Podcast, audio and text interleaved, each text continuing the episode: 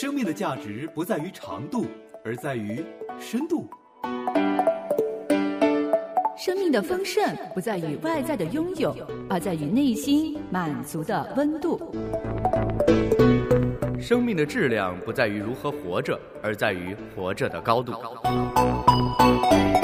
有深度，有温度，有高度，这个生命棒棒的。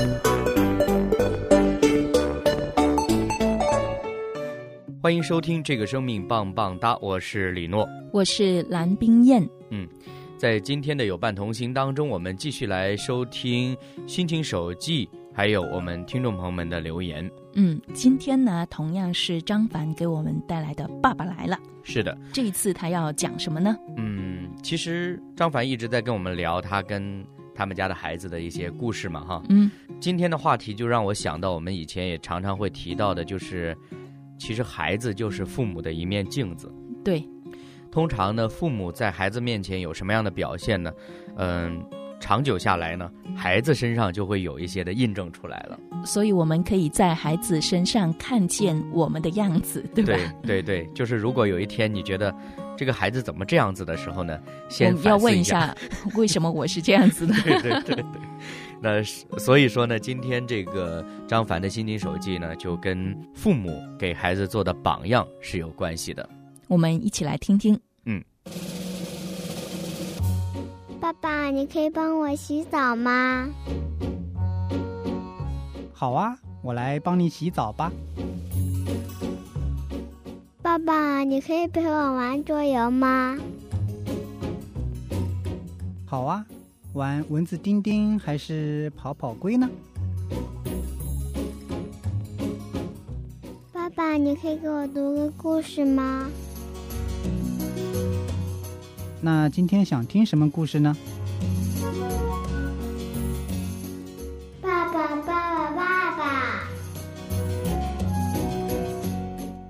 来啦！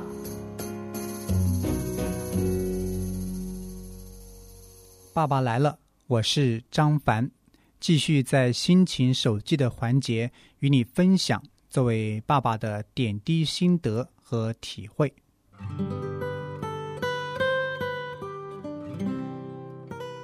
你曾经有没有刻意伪装的行为呢？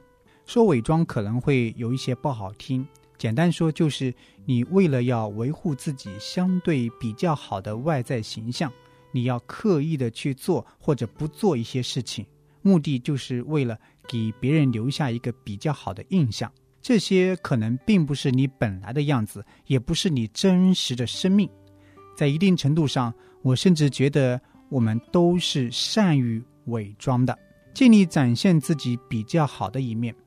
那什么时候我们才是最真实的呢？就是在家里，回到家之后，你的样子才是你相对比较真实的样子。而我们谈起给孩子树立榜样，谈何容易呢？因为我们在家跟孩子相处的时间，大部分就是我们最真实的样子，而我们最真实的样子，往往又是没什么好的榜样的。你在家是不是这样呢？孩子在很小的时候，他的学习能力以及模仿能力真的是非常的强，基本上他所听所看到的东西都能记住，也能模仿。虽然这些东西未必会带到他长大后的生命，但是却给他的成长带来非常大的影响。也就是说，他现在所看所听到的一些事情，长大后虽然未必记得，但是不代表这些事情对他没有影响，反而影响是非常大的。我们现在大人孩子的爸爸妈妈们在家喜欢玩手机，动不动就躺在沙发上。一玩就忘了时间，我们会以为这事对孩子没有影响，实际上影响非常大。就我家孩子而言，五岁的年龄已经完全非常熟练的打开爸爸和妈妈我们两人的手机解锁码，并在众多的手机 APP 当中找到自己想看的、想听的，打开之后再去连接蓝牙音箱，然后播放。这对他已经没有任何难处了，而且他还可以微信聊天。虽然五岁的孩子还不认识字，但是他是透过微信头像来识别谁究竟是谁的。打开微信，找到谁，然后给对方发图片或者发语音聊天。所以有时候我们在有事的时候，他会自己拿起手机，打开微信，找到自己的爷爷奶奶或者其他亲戚，跟别人聊天。这个动作的娴熟程度让我完全惊讶。请记住，不是惊喜啊，而是惊讶。他究竟是怎么知道的？他是怎么学会的？我们完全没有告诉他任何关于手机的事情，也没有告诉他手机的解锁码是多少。那他这一切是怎么知道的呢？很简单，是看的，一定是他在旁边看过无数次。我们拿起手机。打开解锁码，哪个是听故事的，哪个是微信聊天的，图片怎么发，语音怎么发的，这一切都是他在旁边看了无数遍，我们是怎么操作的，他才知道的。我是非常的惊讶，惊讶于他在一旁默默的观察，默默的学习着自己所看到的一切。有的时候，他要看某个动画片电视，在征得我们同意后，他可以自己打开电脑。找到应用程序，打开，选择自己想看第几集，然后自己看了，看完自己再关机，这一切都可以自己操作。这也不是我们教的，都是他在一旁，一定是看过我们操作过无数遍，他默默的观察学会的。所以他会看自己的父母在做什么，也会学什么。那么在这样的情况下，我们给孩子树立了怎样的榜样呢？晚上洗好澡，我坐在沙发上看着手机，但是却叮嘱他洗好澡就别玩了，自己看看书，早点休息。我也是这么说的，但是有用吗？没用。他会凑过来看我在手机上看什么。我有时候喜欢在手机上下象棋或者军棋，那是一种游戏。也就是说，我在那里下棋玩游戏，却要求孩子赶快去睡觉。你觉得这种说服力强吗？肯定不强。因为我没有榜样，这跟我们小时候晚上一家人在房间看电视，唯独不给我们看。爸妈说：“你别看电视，认真到房间去做作业，不是一样吗？”让我们认真做作业，他们却在客厅看电视。现在我们让孩子去睡觉，自己却在那里看手机。当我说出那句话的时候，已经不带有权威了，因为我自己没有榜样。比这更可怕的是。有时候他会主动拿手机来找我，他说：“爸爸，下一盘棋吧。”如果我说好的，他会很快速的帮我打开手机，找到小程序，启动游戏，点击一个又一个确定或者取消，选择自己想要玩的模式。我在说，我很惊讶，但不是惊喜。他怎么知道的呢？一定是看过一次又一次我是怎么启动这个游戏界面的。他记住了，我们告诉孩子不要总是玩手机，但是我们自己却被手机辖制，这有说服力吗？现在哪一个孩子不是很小就沉迷于各种手机游戏和短视频呢？我们告诉孩子不要总是看动画片、看电视，但是我们自己却常常喜欢看电视。我们告诉孩子晚上早点休息，但是我们自己却一直在熬夜。关键是熬夜也并不是在有效的善用时间。我们告诉孩子吃饭腿不要放在凳子上，但是我们自己吃饭的时候腿翘在板凳上。我们告诉孩子有情绪要好好表达，不要愤怒，但是我们自己却常常容易愤怒，被情绪所困。我们告诉孩子跟人说话要有礼貌，但是我们自己却常常说话口无遮拦，并无礼貌可言。那么，请问我们拿什么教育我们的孩子呢？这是我常常思考的问题。有一次，我跟一个做基础教育的校长去聊天，这个老师告诉我，他说，虽然孩子在学校，我们所有的教学都是一样的，也尽力给他们最好的教育和陪伴，但是最后这个孩子怎么样，最终还是取决于这个家庭，因为。给这个孩子带来最深刻和最直接影响的，还是他在家里看到和学到父母的所言所行。这个老师的一番话带给我很大的思考。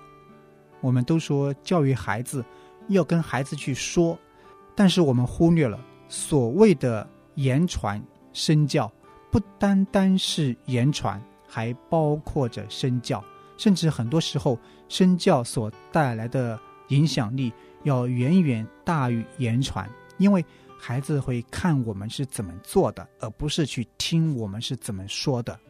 我多么希望孩子每次需要我的时候，我都可以说“爸爸来了”，而且是以一个很好的榜样和姿态。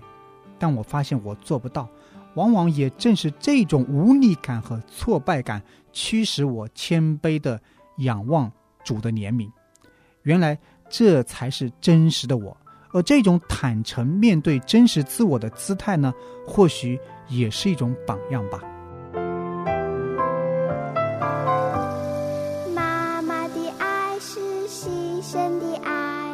爸爸的爱是坚定的爱，你们让我学习长大，让我梦想飞翔。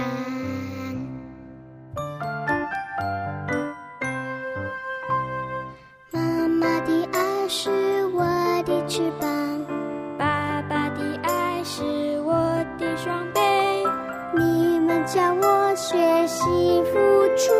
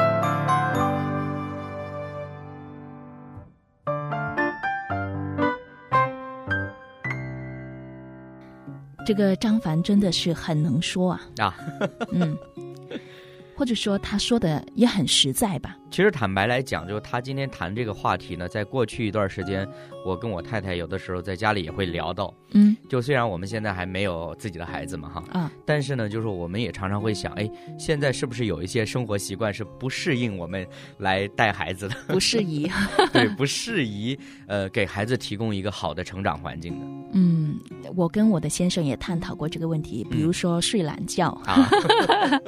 哎，不过呢，我觉得睡懒觉这个事情可能还比较正常哈，嗯就是嗯比如说我。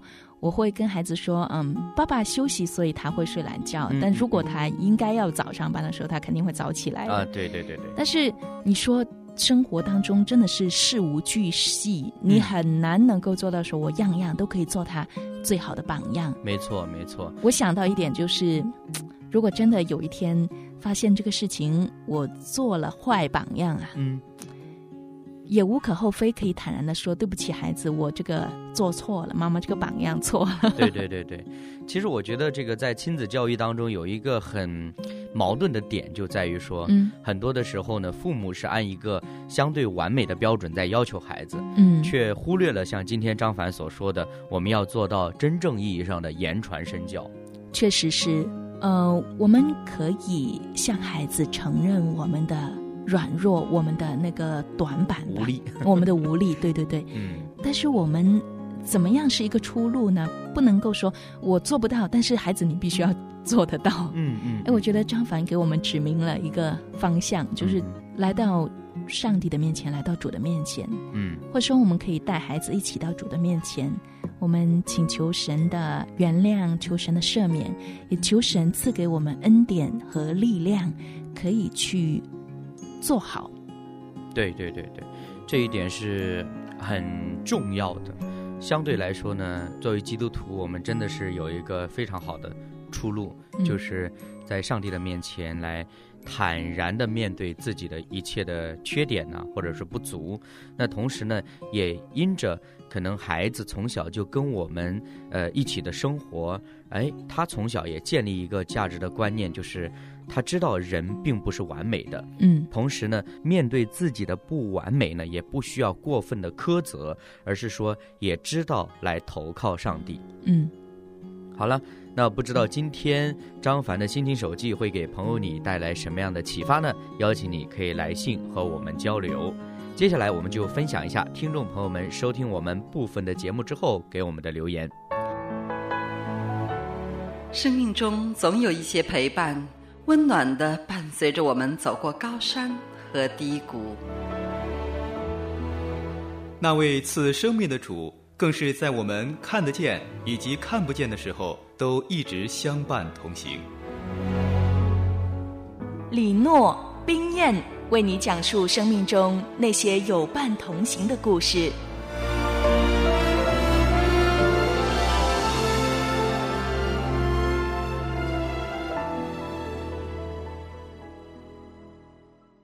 在收听《寻根问底》这个栏目，其中有一期说到慈爱的上帝为何会惩罚人之后呢，王强他就说：“我的观念就是，神给人自由意志的选择，人主动离开上帝的道路，个人都偏离己路。地狱不是给人预备的，而人不顺服神，不悔改，与神隔绝，最后人要下地狱。神已经给人自由的选择，下地狱也是自己选的，因为神已经给了我们悔改的机会，只是我们不悔改，最后就要下地狱。嗯，其实我们在节目里边也聊过，就是惩罚绝对不是上帝的本意。嗯，那在神的属性当中呢，他有慈爱，当然同时他也有公义。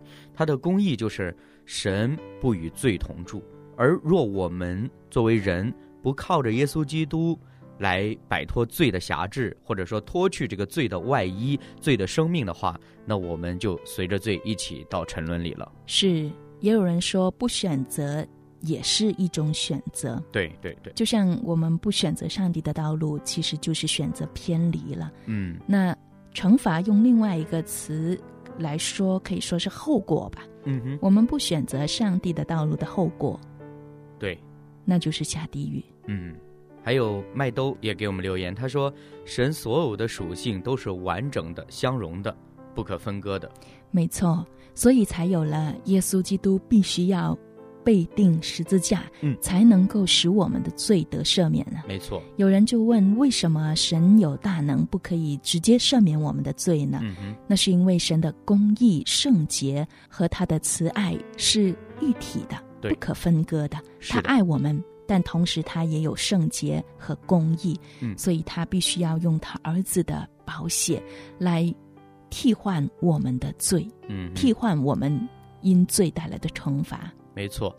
所以呢，真的，当我们更多思想的时候，我们才能够呃越清晰的吧，就是来看见我们的信仰究竟是怎样的，来给我们的生命带来一种翻转的。嗯，那在收听了品格健身房这个栏目当中，其中一期不满的操练之后呢，庆志他说：“我曾经说因有上帝，我很知足。”但过去我曾感到社会对我十分不公正，现在听了你的节目，我真正知足了。嗯，为你感恩呢。真的，我们常常要学习来操练各种的品格。嗯，当然呢，不是我们表面看起来那种道德的水平了哈，嗯呃，而是真正意义上连接在基督的生命当中，呃，让我们能够拥有基督的眼光，也拥有基督的心。嗯那在收听了我们的有伴同行之后呢，有听众朋友也发来了短信呢、有一位手机尾号是幺三六零的朋友，他说：“老师平安，感谢神的看顾，也谢谢你和家人们的带导与付出。哥哥暂时出院了，过了十月一后要再去做第二次的治疗，求神继续施恩带领前面的道路，愿神的旨意成就。阿门。嗯，愿神继续的眷顾你和你的哥哥。嗯哼，手机尾号为七九八二的朋友，他说：“良友电台的家人们，你好，想问一下，这个生命棒棒哒节目里有首歌的名字是二零二零年四月十八日的节目片尾曲。嗯，这条短信呢，我们收到之后呢，也及时的回了这位听众，呃，就是在呃当时查了之后呢，就发现是蜀天音乐施工的《天上的财宝》这首诗歌。是吧？呃，我们当然是欢迎，如果大家听了节目之后有什么样的信息想了解的，都可以用各样的方式来联系我们。嗯啊、不过呢，我觉得可能是不是这样的问题，在网站上互动可能更好一点。啊、对，当然可以，也教朋友们一个找歌曲的方法哈，嗯嗯就是你可以再回听一下这个节目当中的这首歌，嗯，里面有什么样的歌词呢？你可以到网络上去搜索一下，对说不定就可以找得到了。嗯，啊，当然，其实哦，对于我们来说呢，就是增加互动的方式，是我们更开心的哈。啊，当然可以，只是可能你等到回复的时间比较困难。对对对对对，其实之前在那个这个生命棒棒哒的留言板也有这个听众朋友们留言说，嗯哎、以前好像都是把这个当周的诗歌都放出来的，嗯呃，现在好像没有了，因为在之前呢，我们有公众号的时候呢，其实我们会把插曲放进来，是这样子是比较直观的。嗯但是现在呢，大家都在网络上啊，或者说是在一些应用程式里边去收听节目，这个就比较难一点点了。对。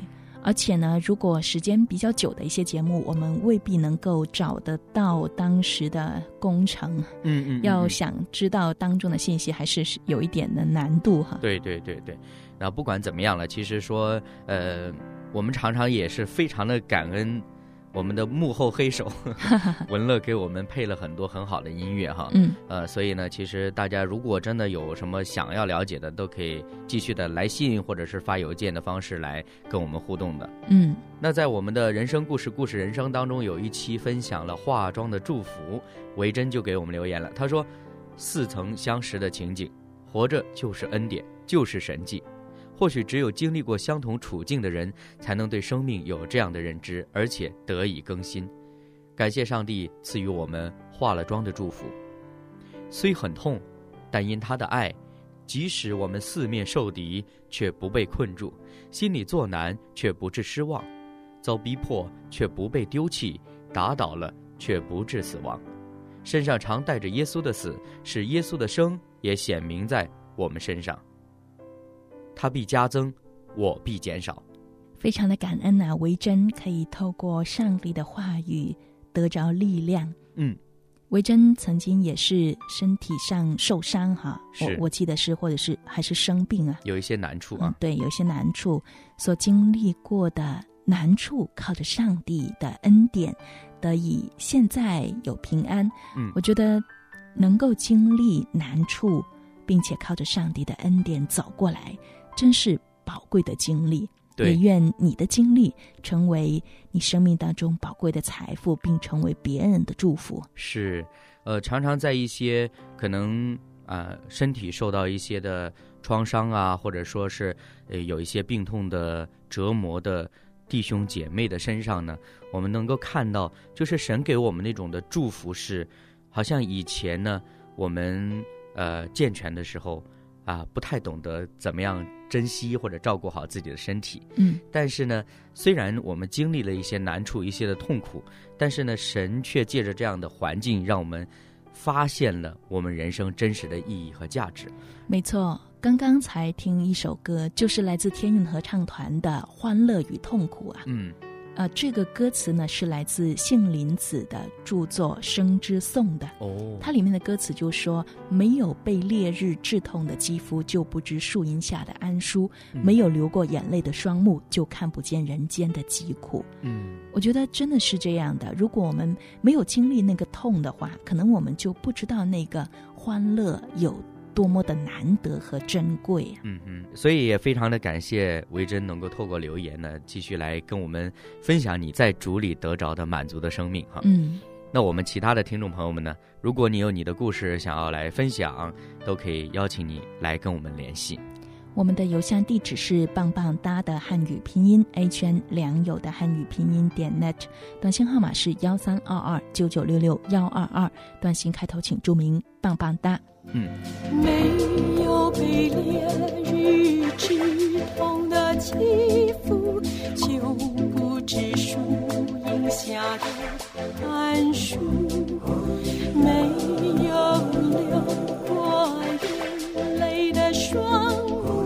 就看不见人间的疾苦。